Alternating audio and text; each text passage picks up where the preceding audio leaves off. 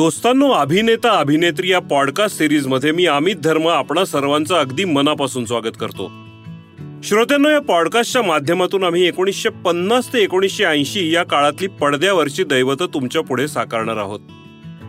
स्टार्सपेक्षा या पिढीला ऍक्टर्सचं महत्त्व जास्त होतं बरं का. अहो नट अनेक होऊन गेले पण अभिनेता किंवा अभिनेत्री ही उपाधी फार थोड्यांच्या वाट्याला आली आहे आणि म्हणूनच या पॉडकास्ट सिरीजमध्ये आम्ही पसंत केले ते फक्त नायक नायिकांनाच नाही तर विनोदी अभिनेते चरित्र अभिनेते आणि एवढंच काय तर खलनायकांना सुद्धा. हे सगळे त्यांच्या कला कौशल्याच्या बळावर या पॉडकास्ट सिरीजमध्ये आपोआप सामील झालेत. तर मित्रांनो आज आपण ज्यांच्याबद्दल बोलणार आहोत ते जुन्या जमान्यातले खलनायक प्रेम चोप्रा. हिंदी चित्रपटांच्या दुनियेत नायक बनायची महत्वाकांक्षा बाळगून कितीतरी तरुण घुसले. काहींनी दोन चार चित्रपटातून नायकाची भूमिका रंगवली मग कोणी खलनायकी स्वीकारली कोणी चरित्र अभिनेता बनून वाटचाल केली तर कोणी चक्क निर्माता आणि दिग्दर्शक म्हणून नाव कमावले. अभिनेता प्राण नायक बनायसाठी लाहोरून आला पण खलनायक म्हणून लोकप्रिय झाला. राज कपूरला रंगभूमी गाजवायची होती. तो सिनेनट बनून आधी आरके द्वारा दिग्दर्शक आणि शोमॅन आणि नंतर फक्त निर्माता म्हणून उरला. याच मालिकेतला आणखी एक नट म्हणजे प्रेम चोप्रा. प्रेम चोप्राचा जन्म लाहोरचा. फाळणीनंतर त्याचे वडील भारतात आले. शाळेत सातत्याने पहिल्या दुसऱ्या क्रमांकावर असलेला प्रेम वक्तृत्व आणि वाद स्पर्धेतून नेहमीच बाजी मारून जाई. सिमल्यामध्ये राहून तरुण प्रेम चोप्रा आधी नाटकांमध्ये छानपैकी रमला. मग चित्रपटांच्या ओढीनं प्रथम पंजाबी चित्रपटात चमकला. त्याच्या कुंवारी आणि चौधरी कर्नेल सिंग या पंजाबी चित्रपटांना भरपूर लोकप्रियता लाभली. पण लवकरच पंजाबी चित्रपटसृष्टीतल्या सुमार निर्मितीला आणि अपुऱ्या मानधनाला प्रेम चोप्रा कंटाळला. वो कौन थी हा प्रेम चोप्राचा पहिला लक्षणीय चित्रपट. इथे त्याचा खलनायक हा दुर्जन वाटलाच नाही. स्वतःच कबुली जबाब दिल्यानंतर त्याचे खलत्व सिद्ध झाले. भरपूर उंची लाल गोरा रंग किंचित अप्रे नाक ओठांवरचे तुच्छतादर्शक हास्य बांधेसूद व्यक्तिमत्व आणि तेज नजर. यामुळे तो खरं तर नायकच व्हायचा. त्याच्या आवाजातला राकटपणा तेवढा खलनायकाचा. ज्येष्ठ दिग्दर्शक मेहबूब खान वो कॉन्थीच्या प्रीमियरला हजर होते. त्यांनी लगेच सांगून टाकले अब तुम विलनी बनके रहोगे. गंमत म्हणजे याच मेहबूब मियांनी प्रेम चोप्राला नायक म्हणून चमकवायचे ठरवले होते. पण एकोणीसशे त्रेसष्टमध्ये आलेला त्यांचा सन ऑफ इंडिया हा महत्वाकांक्षी सिनेमास्कोप चित्रपट तिकीट खिडकीवर अपयशी ठरला आणि प्रेम चोप्राच्या नशिबात खलनायकी वज्रलेप झाली. नंतर त्याने शहीदमध्ये चक्क सुखदेव रंगवला. वाडिया ब्रदर्सच्या मय शादी करणे मध्ये त्याची छोटी भूमिका होती. तर नासिर हुसेन यांच्या तिसरी मंजिलमध्ये तो संशयित खुनी होता. इथे बंद गळ्याचा जोधपुरी कोट घालून तो मोठ्या रुबाबात वावरला. त्याच्या हाती बंदूकही छान शोभून दिसली. मनोज कुमारच्या उपकारमध्ये धाकट्या भावाच्या भूमिकेत प्रेम चोप्रा फिट बसला. त्याचे पूरन हे नाव शहरात कॉलेजमध्ये वावरताना त्याला आडाणी आणि खेळवळ वाटते. मग भाऊबंदकीत इतरांनी चिथावणी दिल्यावर तो जमीन जुमल्याचा अर्धा वाटा मागतो. हे सारेच प्रसंग त्याने कमालीच्या समरसतेने वठवत भूमिका जिवंत केली. राज खोसला दिग्दर्शित दो रास्ते या चित्रपटात एकोणीसशे एकोणसत्तरमध्ये तो चमत्कारिक स्वभावाच्या पत्नीच्या हातचे बावले बनून आला. इथे बिंदूबरोबर त्याची छान जोडी जमली. क्रौर्य दुष्टावा या भावना दाखवणे त्याला सहज जमून गेले. त्याचबरोबर आपली चूक कळून आल्यानंतरचा पश्चातापही त्याने नेमका व्यक्त केला. अहो काही झाले तरी तो प्रथम रंगभूमीवरचा यशस्वी नट होता. भूमिकेतले नाट्य नेमके हेरून ते परिणामकारक रंगवण्यात तो चटकन सराईत बनला. त्यात नवलते काय?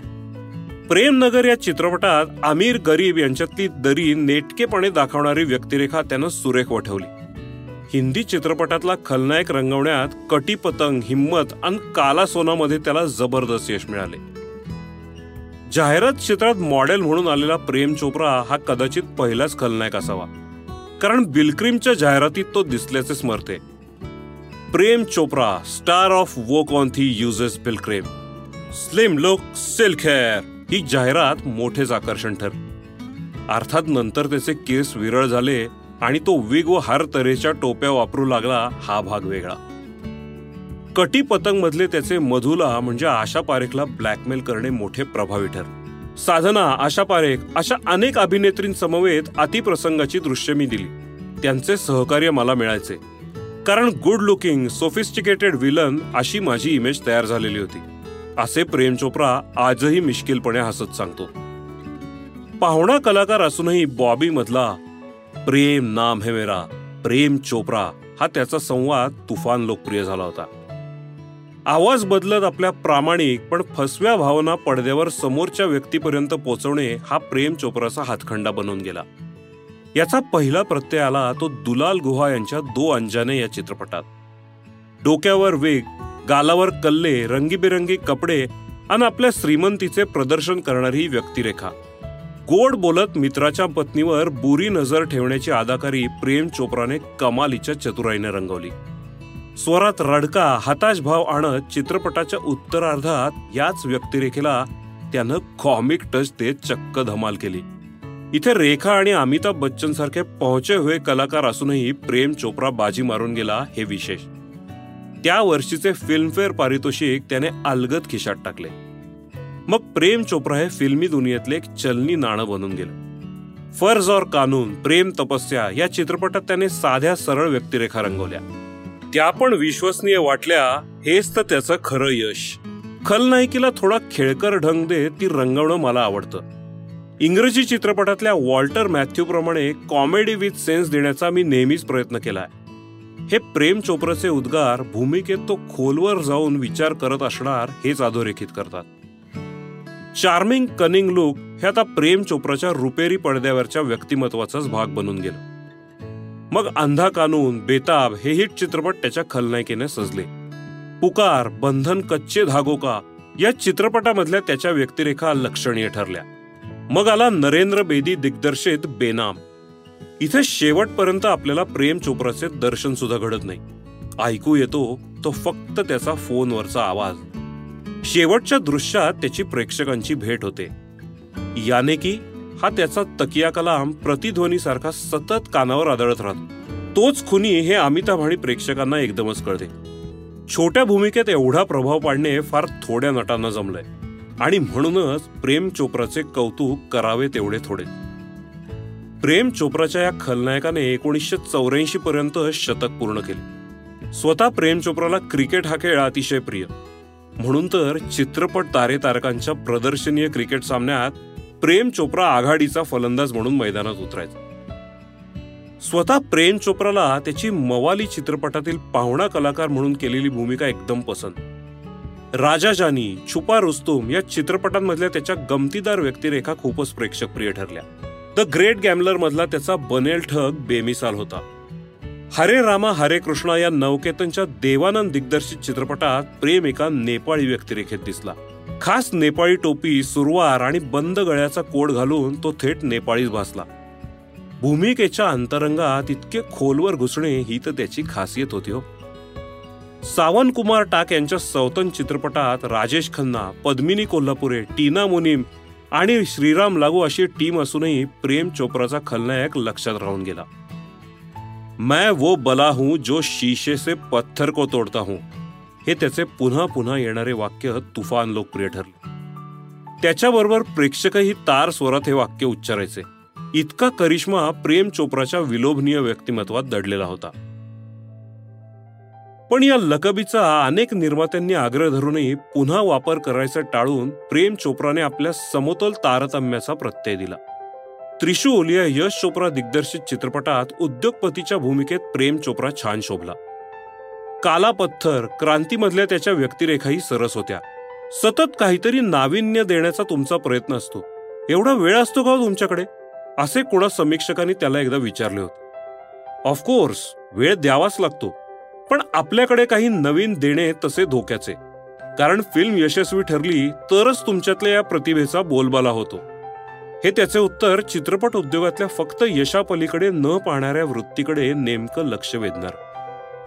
सरफरोश शाका धन दौलत दो दिशाय अशा अनेक पिक्चरमधनं प्रेम चोप्रा वेगवेगळ्या दुष्ट प्रवृत्ती दाखवत रमला.